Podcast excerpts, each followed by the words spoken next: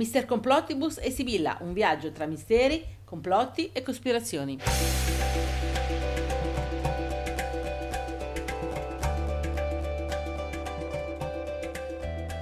Buone cospirazioni a tutti da Mister Complottibus Da Sibilla e da Mirna, la nostra sfera di cristallo. Benvenuti alla sedicesima puntata del nostro podcast, la seconda di questo 2021. Esatto, quest'anno faremo di tutto per fornirvi le nostre puntate in modo un po' più frequente, vero? Inoltre vi invitiamo a darci una mano. Se siete appassionati di un argomento, O se lo conoscete veramente bene, eh, ci potete inviare dei file audio di una decina di minuti e li inseriremo nei prossimi podcast. bella idea, ecco. Altra cosa per chi non ci conosce, siamo due ricercatori che si occupano di misteri, di complotti e di cospirazioni da una ventina d'anni. Negli ultimi tre anni ci siamo occupati di specifici argomenti creando interventi brevi. Sì, interventi di una decina di minuti l'uno che vengono mandati in onda all'interno di Happy Ciso. che è una trasmissione condotta dal mitico DJ Davide Ciso Cisini e che va in onda ogni mercoledì sera dalle 7 alle 8 su una web radio milanese Silver Music Radio che si può ascoltare a questo link www.silvermusicradio.it oppure scaricare l'app. Bene, allora in questa puntata parleremo dei misteri intorno alla scomparsa di Elvis Del progetto Montauk, e delle profezie, la prima parte. prima parte, ecco. Inoltre, la canzone che sentite qui in sottofondo è la bellissima Colazione su Saturno. Di chi? Di Manion. Buon ascolto a tutti. Buon ascolto.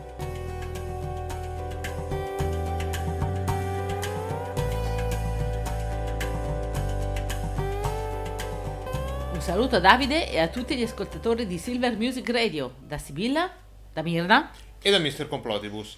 Questo intervento lo stiamo facendo direttamente dalla famosissima Jungle Room. Infatti siamo qui a Graceland, a Memphis, per parlare di John Barrows. Di chi?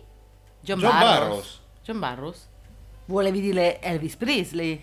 Eh sì, Ah. una volta si chiamava così, adesso si chiama John Barrows, forse. Ma facciamo un passo per volta. Sì, tutti conoscete Elvis Presley ovviamente, nato nel 1935 in Mississippi e poi si è trasferito a Memphis nel Tennessee. Ecco, è stato uno dei cantanti più conosciuti di sempre, forse il più famoso di sempre, una vera e propria icona culturale. Non ne siete sicuri? Beh, basta dire che nella top 10 degli LP degli Stati Uniti per più di 5 anni e mezzo, dal novembre 58 Eh. a luglio 1964, Orca. c'è sempre stato un suo disco in classifica. Orca, eh, Oggi parleremo però solo dei misteri attorno alla sua morte, avvenuta il 16 agosto 1977, all'età di 42 anni, alla stessa età in cui tra l'altro era morta sua madre. E lui, che era superstizioso e anche un po' paranoico, ci aveva sempre riflettuto su questa cosa. Eh sì, infatti, di morire a 42 anni come la madre. Già. Suicidio o omicidio? O magari la morte è stata solo inscenata? La storia ufficiale dice che Elvis venne rinvenuto agonizzante nella stanza da bagno dalla sua compagna di allora, Ginger Holding, verso le ore 13.30. Venne poi trasportato in ambulanza al Baptist Memorial Hospital, ma tutti i tentativi di rianimarlo furono inutili e alle 15 fu dichiarata ufficialmente la morte per arresto cardiaco. Parlavamo di lui come idolo, icona culturale, devozione dei fan. Beh, questo è lampante, se si vedono gli istanti i giorni dopo la sua morte. Eh, infatti, infatti già verso metà pomeriggio, fuori da Graceland, vi erano più di 20.000 persone, arrivate a più di 80.000 in tarda serata, per non parlare poi del funerale, delle celebrazioni che ogni anno il 16 agosto si celebrano appunto a Graceland. Ma questa devozione è anche un punto centrale del mistero che avvolge la sua morte oppure la sua non morte. È la diciamo. sua falsa morte, infatti. Prima di tutto vediamo quali possono essere i dubbi riguardanti il decesso e le varie cause, e anche le varie ipotesi, morte naturale, suicidio o assassinio. Potrebbe essere stata una morte naturale dovuta ai molti medicinali che prendeva, prescritti legalmente dal medico, o anche un suicidio, ma sembra strano in quanto in quel periodo stava bene psicologicamente e avrebbe dovuto fare delle date nelle settimane e nei mesi successivi. Infatti aveva già preso un nuovo costume di scena. Oppure si dice che il medico, ma non si sa il motivo, Eh. diciamo, avesse prescritto volutamente un numero così alto di farmaci per ucciderlo, Eh, diciamo così. strano, strano. E anche il fatto dell'arresto cardiaco è strano, in quanto aveva fatto degli esami alcuni giorni prima ed era risultato tutto ok. oltre al fatto che in quel periodo aveva fatto molti concerti e retto tranquillamente il peso del palcoscenico. Dall'altra parte però era vero che in, negli ultimi anni Elvis aveva ampiamente abusato di psicofarmaci, anfetamine, barbiturici per dormire e stimolanti per svegliarsi ed era anche decisamente in sovrappeso. Al momento della morte pesava più di 150 kg. E se fosse stato un omicidio fatto passare per suicidio? E da Eh. parte di chi? Eh? Facciamo un passo indietro. Facciamo dai. un passo Mm. indietro. Alcuni mesi prima Elvis aveva perso circa 10 milioni di dollari in un affare fatto investendo in una compagnia immobiliare che era però legata alla mafia. Lui ricevette svariate minacce di morte da un gruppo mafioso chiamato Fraternity, che aveva rapporti con la famiglia Gambino, si dice, oltre ad aver trovato un ordigno esplosivo sul suo aereo privato. Potrebbero essere stati loro? Secondo Mirna sì, eh, ti Ecco. dico gi- solo questo. Ok. Oppure, e qui en- si entra in quella che è la leggenda della falsa morte di Elvis, dato che avrebbe dovuto testimoniare contro il loro qualche giorno dopo, non è che l'FBI l'ha fatto sparire inscenando la morte e gli ha fornito una nuova identità e l'ha messo poi sotto protezione da qualche parte? Eh, potrebbe essere. Eh, potrebbe essere.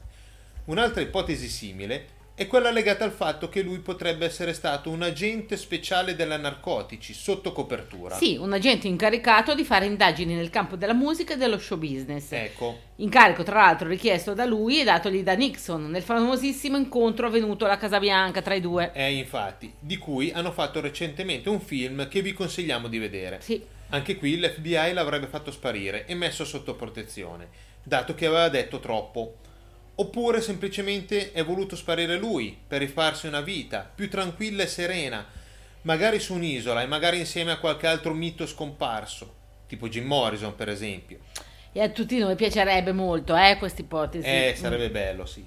E qui entra in scena John Barrows, perché questo era il nome che Elvis utilizzava di solito quando prenotava alberghi e viaggi aerei. Il 17 agosto, all'aeroporto di Memphis, un tale di nome John Barros, Mm. appunto, e decisamente somigliante ad Elvis, ha acquistato un biglietto aereo per Buenos Aires. Ecco, Mm. e sembrerebbe che poi a Buenos Aires ad aspettare l'aereo ci fosse proprio una limousine. Inoltre, quattro anni dopo la morte, alla signora Gail Brewer Giorgio, un'autrice americana che da anni investiga gli aspetti strani e particolari attorno alla morte di Elvis, arriva un audio decisamente sconvolgente, in cui vi è la registrazione di un uomo che dalla voce sembrerebbe essere proprio Elvis Presley e che ammette il fatto di nascondersi da qualche parte che non può rivelare. Accenna ad un'isola sulla quale avrebbe vissuto per un anno e poi sarebbe dovuto spostarsi. Sì, ma leggiamo il brano iniziale, Mr. Complottibus. La gente mi chiede spesso dove vivo ora. Per il momento non lo posso dire, ma è un buon posto per nascondermi. Tutto è cominciato quando sono andato alle Hawaii. Avevo preso degli accordi con un mio amico per uscire dal paese e tutto ha funzionato al meglio. Sarà la voce di Elvis o di un imitatore? Un audio reale o è una bufola ben organizzata? Beh, qualcuno dice sia una bufala, ma sembra che la registrazione sia stata autenticata come vera da chi si occupò anche dello scandalo Watergate. Ma di telefonate strane ve, ne sono altre. Una l'ha ricevuta Gloria Estefan al suo numero privato ed è sempre stata ultra sicura fosse stato Elvis, dato che la voce era la sua e solo lui, con poche altre persone, avevano il suo numero.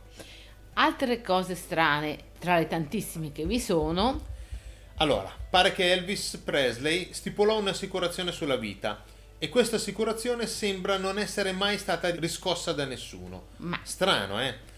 E poi il fatto che la lettera inviata a Nixon per chiedere l'incontro e per chiedere se poteva diventare un agente della narcotici sotto copertura ed il certificato di morte siano stati scritti dalla stessa persona, beh, c'è stata una perizia calligrafica fatta da Paul Waste, un esperto grafologo che l'autentica. Certificato di morte che tra l'altro contiene molti errori, strani per un documento ufficiale. che comunque ora non esiste più, dato che è sparito. È sparito, Eh, non si trova più.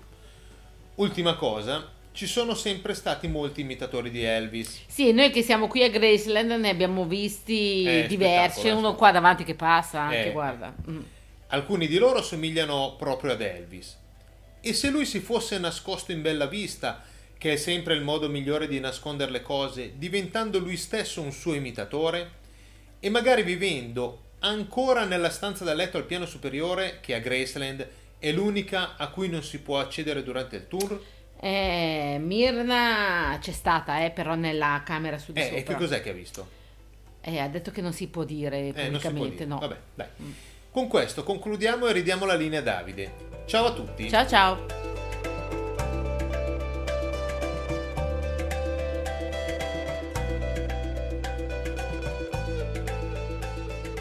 Saluto a Davide e agli ascoltatori di Silver Music Radio da Mr. Complottibus Da Sibilla e da Mirna, ovviamente. e ovviamente stiamo registrando l'intervento di oggi qui in un alberghetto nella parte a est di Long Island, New York, dove siamo venuti per cercare di capire un po' di più rispetto al progetto Montauk, questa leggenda metropolitana o verità nascosta che è tornata alla ribalta in questi ultimi anni grazie al successo di un fantastico telefilm, Strange Things. Sì, che ovviamente abbiamo visto e consigliamo. Eh sì, Ecco. ecco.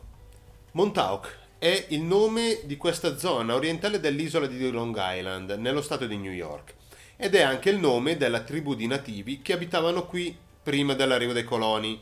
E c'è da notare che questa zona era una zona sacra, era una terra sacra per loro. Sì, e questo progetto Montauk avrebbe coinvolto negli anni diciamo 70-80 da una parte diversi settori della difesa americana, Eh. come i servizi segreti, l'aviazione militare, eccetera, Eh. ma anche diversi scienziati e ricercatori. Eh, infatti.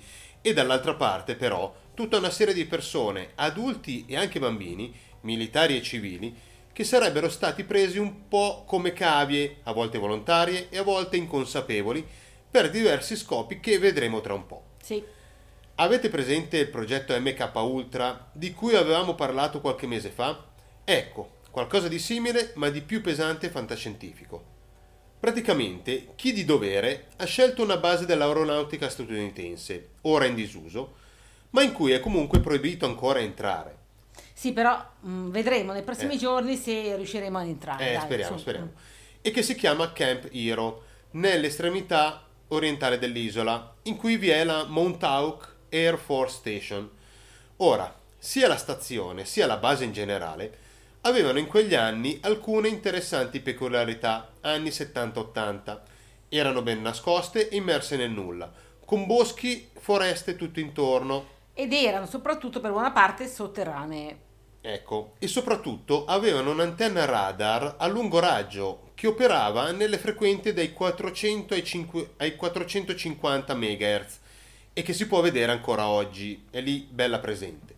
Ora, sembrerebbe che il range di frequenze di questa antenna radar sia l'ideale per interagire con la mente umana. Infatti, Eh, infatti, la prima parte del progetto Montauk, che era comunque un insieme di progetti interconnessi tra loro, era abbastanza semplice. Prendere dei senza tetto di quella zona, e forse anche dei bambini senza famiglia, oltre a militari volontari, ed utilizzarli come cavie per esperimenti mirati a modificare la loro mente, deprogrammandola e riprogrammandola a piacimento. in modo da poterli usare poi come spie, come agenti segreti dormienti, come robot che agiscono a comando. Eh, infatti. E anche cercare di capire se certi poteri nascosti della mente, come la telepatia, la visione remota, la telecinesi, il condizionamento a distanza, si potessero creare dal nulla o anche amplificare e soprattutto manipolare. Il tutto ovviamente anche facendo uso di droghe e di trattamenti molto crudeli come la privazione del sonno. Un po' come avevamo già visto appunto nell'ormai sdoganato progetto MK Ultra. Eh, no? infatti. Mm. E con quello ancora più segreto denominato Progetto Monarch. Ora, se pensate che sia fantascienza il prendere una persona, un bambino o un senza tetto, e fare esperimenti su di lui, facendogli del male e rischiando di ucciderlo, perché non si fa o semplicemente perché certe cose non si possono fare, beh, provate a ragionare con la mente di certi militari. Avete perdite di vite umane da una parte e vantaggio strategico militare dall'altra. E non diciamo altro. Comunque il progetto Montauk non era solo questo, eh, diciamolo. Mm. Infatti, sembrerebbe che la possibilità di modificare e riprogrammare il cervello agendo sulle onde cerebrali e quindi di dividere la mente dal corpo, insieme a tutta una serie di macchinari ultrascientifici, abbia dato la possibilità ai ricercatori e alle cavie di far venire a galla poteri della mente nascosti, arrivando ad interagire proprio sullo spazio-tempo. Sì, riuscendo ad aprire portali interdimensionali e fare viaggi nel tempo. Eh, come, esatto, come dice Mirna, sai che è appena tornata, no? Eh, Ecco. appunto, appunto. E qui però bisogna fare alcuni passi indietro nel tempo, perché tutte queste avanzatissime ricerche di fisica applicata, un po' quantistica da una parte un po' esoterica, come i viaggi nel tempo, i viaggi nell'iperspazio, l'invisibilità alla luce, nascono da esperimenti fatti anni prima. Agli stessi ricercatori che attorno agli anni 30 facevano parte dell'Istituto di Studi Avanzati di Princeton e che avevano creato il progetto Tesla e che negli anni 40 avevano portato avanti quello che era il Philadelphia Experiment o progetto arcobaleno e che in effetti è il vero precursore del progetto Montauk. Sì, e magari lo vedremo in un modo più approfondito, anche con delle connotazioni italiane interessanti in una prossima puntata. Eh. Però in soldoni, Mister Complottibus, questo esperimento. Che cos'è? Questo esperimento aveva il duplice obiettivo di rendere invisibile la luce e di teletrasportare oggetti enormi, enormi come per esempio una nave. Bene, si narra che il 28 ottobre del 1943 la nave USS Eldridge, che si trovava a Filadelfia, sia scomparsa temporaneamente per poi riapparire dopo pochi minuti e nel frattempo sia stata vista alla base navale di Norfolk. L'esperimento fu, sembrerebbe, decisamente catastrofico, dato che vi furono perdite di vite umane e fu magari non il primo, ma sicuramente l'ultimo di quel periodo. Per ottenere tutto ciò, gli scienziati avrebbero agito sulla materia modificando lo spazio-tempo e agendo sui campi elettromagnetici. Bene, e gli stessi ricercatori che avevano lavorato su questo e su altre ricerche sperimentali hanno poi messo in piedi, decenni dopo, il progetto Montauk. Eh, appunto. Mm. E anche qui avrebbero fatto esperimenti sullo spazio-tempo, non utilizzando solo semplici macchinari, ma qualcosa di molto più sofisticato, la mente umana.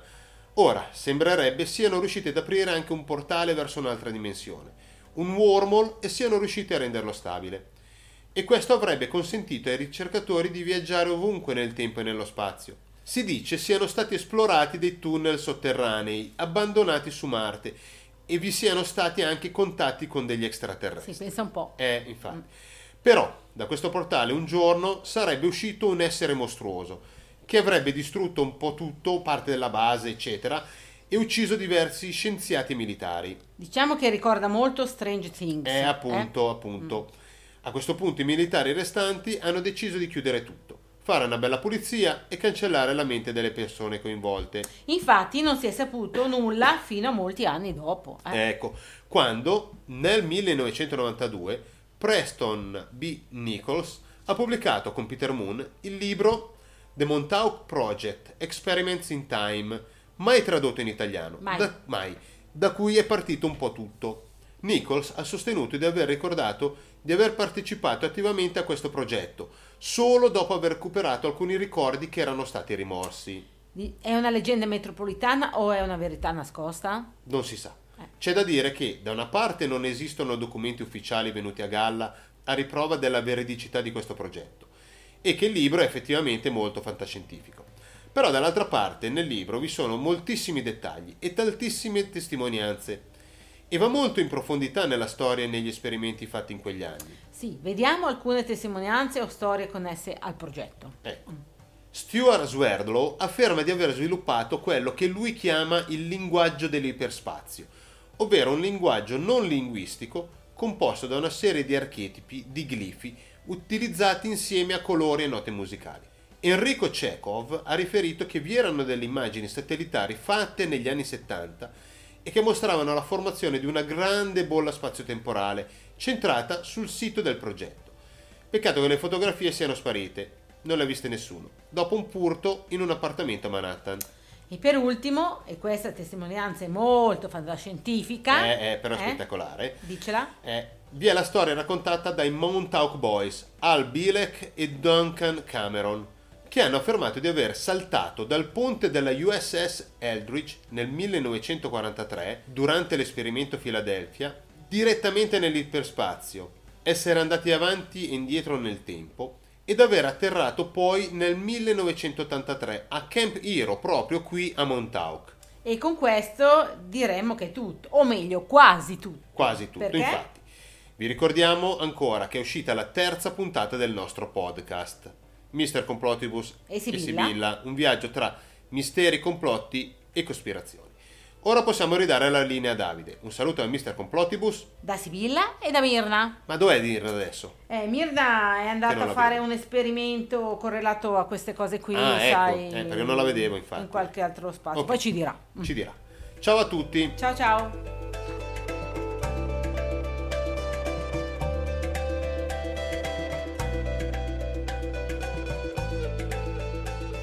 Saluto a Davide e a tutti gli ascoltatori di Silver Music Radio. Da Sibilla, da Mirna. E da mister Complotibus. Bene, in questa puntata parleremo delle profezie. Di quello che veggenti, mistici, medium, chiaroveggenti, canalizzatori, astrologi, ricercatori, eccetera, eccetera, hanno previsto e predetto nel corso dei secoli. Sì, Ora, la profezia non è una previsione pura e semplice, non viene fatta seguendo un processo logico o deducendo un qualcosa da dati di fatto o effettuando dei ragionamenti. La profezia si basa totalmente sulla chiaroveggenza di chi la proclama o su quello che ha ricevuto come messaggio. E siccome di profezie ce ne sono tantissime, Tantissime. tantissime, antiche e moderne, abbiamo deciso di trattare questo argomento interessante non solo in questa puntata, ma anche nella prossima. vero. In questa ci concentreremo sulle profezie, diciamo, religiose cristiane. Ecco, Mm. quello che i santi hanno profetizzato e quello che è stato riferito a mistici e a veggenti durante le varie apparizioni cristiche, mariane o angeliche. E non per niente il termine profeta indica colui che parla per conto di Dio. Quelli che vedremo ora sono alcuni dei messaggi che Dio o la Vergine Maria o Gesù Cristo hanno voluto far giungere all'umanità tramite il profeta. Non staremo a ragionare qui sul fatto se sia veramente la voce di Dio o della Madonna quella che sentono i mistici, o se siano loro quelli che veggenti vedono. O se sia qualcos'altro, come dice Mirna. Ecco, magari si potrebbe fare una puntata dedicata a questi fenomeni, alle apparizioni mariane e angeliche, e magari ampliando il territorio, vedendo quello che succede nel resto del mondo. Ok, ora concentriamoci sulle profezie cristiane. senza andare troppo a ragionare se le profezie siano vere o meno, o ad indagare se si siano realizzate o se si realizzeranno oppure no, dato che questo prenderebbe decine e decine di puntate, in questa elencheremo semplicemente alcune profezie che abbiamo ritenuto interessanti, anche per effettuare ulteriori ragionamenti in futuro. La prima che prendiamo in considerazione è la profezia di Malachia. Secondo quanto affermato nel 1595 lo storico benedettino Arnoldo Wion, questa profezia si trova all'interno di un testo scritto nel XII secolo da San Malachia, l'arcivescovo cattolico irlandese di Armagh. Per quanto è stato trovato da alcuni ricercatori nel corso dei secoli, l'arcivescovo dovrebbe aver avuto proprio a Roma questa visione sui futuri pontefici, trascrivendola e consegnandola al Papa, il quale l'avrebbe poi depositata negli archivi vaticani dove starebbe anche ora. Eh, sti archivi vaticani. Eh, veramente. ecco. Il testo è molto intrigante, infatti vi sono 112 brevi motti criptici scritti in latino che descrivono tutti i papi e alcuni antipapi, a partire da Celestino II, che è stato eletto nel 1143. Ora, ce ne sono solo 112. 112. Ma non li illustreremo qui, ovviamente. Parleremo brevemente solo degli ultimi tre. Gli ultimi tre. Allora, De labore solis, della fatica del sole, dovrebbe essere Papa Giovanni Paolo II, Carol Wojtyła, data la strana coincidenza di un'eclissi solare sia il giorno della sua nascita che quello della sua morte.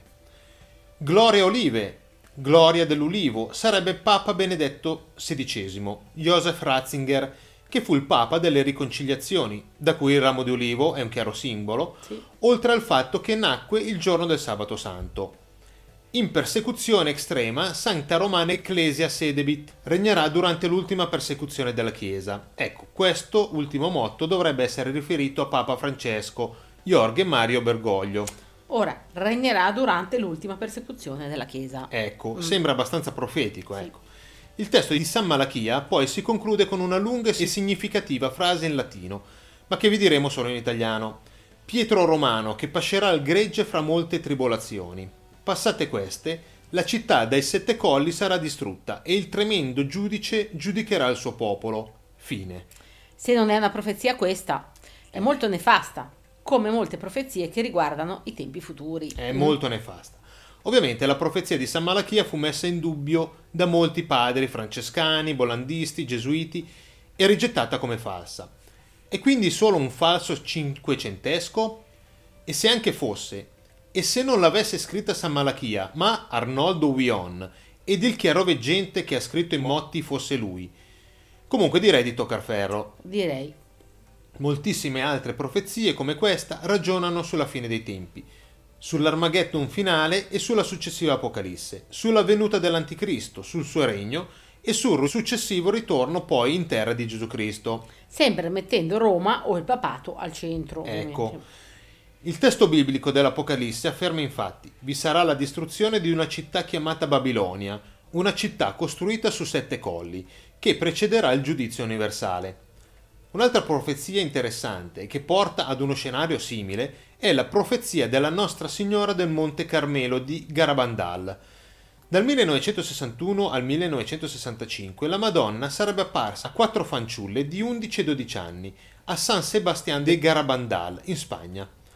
Anche se le apparizioni non sono ancora state riconosciute ufficialmente dalla Chiesa cattolica, quello che la Vergine avrebbe rivelato alle fanciulle è degno di nota. Sì, diciamo che tra le tante cose raccontate alle veggenti, due sarebbero da tenere in considerazione. Infatti, prima di tutto vi sarà un avvertimento spaventoso, soprannaturale, non spiegabile scientificamente, che tutti nel mondo avvertiranno, sia i credenti di qualsiasi religione che i non credenti. Sarà come una rivelazione dei nostri peccati e ci farà riflettere sulla nostra coscienza, sulla vita e sulla morte. A seguito di questo avvertimento, entro un anno vi sarà un grande miracolo, sempre nella zona di Garabandal, un segno soprannaturale. Sarà reale ma non tangibile e rimarrà visibile per l'eternità. E le veggenti potranno rivelare la data di questo miracolo solo otto giorni prima che accada. Ecco. E per ultimo, una profezia data alle veggenti nel 1961 dice che, da quel momento, vi saranno solo quattro papi, più uno prima del miracolo, più uno perché la Vergine aveva detto di non tenerne conto, visto che avrebbe governato la Chiesa solo per un breve tempo, e come è successo. E quindi, come per San Malachia, anche in questo caso Papa Francesco sarebbe l'ultimo.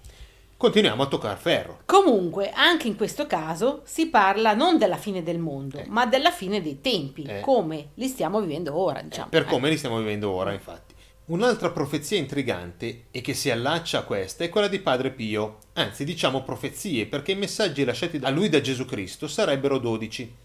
Sono messaggi anche in questo caso apocalittici, di morte e di distruzione. Sì, vi leggiamo qui le profezie numero 4, numero 8 e numero 11, che sono le più particolari e le meno vaghe, diciamo. Eh. Preparatevi a vivere tre giorni al buio totale. Questi tre giorni sono molto vicini e in questi giorni rimarrete come morti, senza mangiare e senza bere. Poi tornerà la luce, ma molti saranno gli uomini che non la vedranno più. Scomparirà una terra, una grande terra. Un paese sarà cancellato per sempre dalle carte geografiche e con lui verrà trascinata nel fango la storia, la ricchezza e gli uomini. Una meteora cadrà sulla terra e tutto sussulterà. Sarà un disastro, molto peggiore di una guerra. Molte cose saranno cancellate e questo sarà uno dei segni. Altre profezie che si collegano a queste sono quelle date dalla Nostra Signora di Anguera dal 1987 ai giorni nostri al veggente brasiliano Pedro Regis. Le visioni si svolgono ad Anguera, nello stato di Bahia, in Brasile, con una frequenza di tre volte a settimana e senza interruzioni, più di 5.000 apparizioni. Sembrerebbe che molte previsioni si siano realizzate, come la caduta di Gheddafi Sì, il terremoto di Haiti predetto cinque giorni prima. e tifoni e attentati in tutto il mondo, anche se dal punto di vista scettico ci sarebbe da dir molto. Sì, E sarebbe stato predetto anche l'avvento del duplice soglio pontificio, con l'elezione di un gesuita sudamericano e le anomale dimissioni del Papa, che sarebbe comunque rimasto Papa. E così è accaduto. Tra le centinaia di profezie riferite a Pedro Regis, vi sarebbero anche quella della venuta di un falso messia dall'emisfero sud del mondo, che sarebbe l'anticristo e che sarà ben voluto da molti. gli è venuto in mente un qualcosa, un collegamento? Eh, Non diciamo nulla, dato che potrebbe essere magari solo una coincidenza. appunto, eh. magari è solo una coincidenza.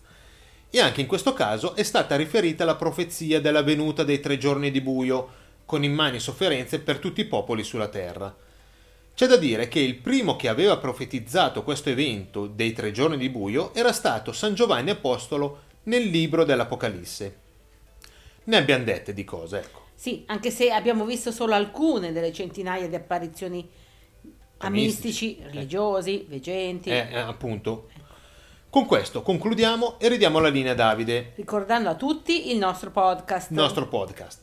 E la quarta puntata appena messa online dal titolo Alieni ed extraterrestri, la Terra piatta e un ricordo dell'ingegner Mario Sì, Pinkerle. grande Mario. Ecco.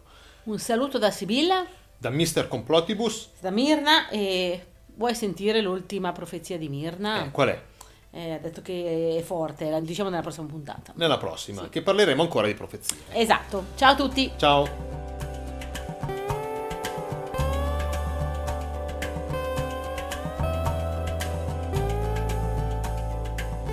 Vi è piaciuta questa puntata, vero? Per concludere, nella prossima puntata affronteremo questi nuovi tre argomenti. I viaggiatori temporali, Le profezie, seconda parte. il triangolo delle Bermuda, Un saluto e buone cospirazioni a tutti da Sibilla da Mr. Complotibus. e da Mirna, la nostra sfera di cristallo. Ciao a tutti. Ciao ciao!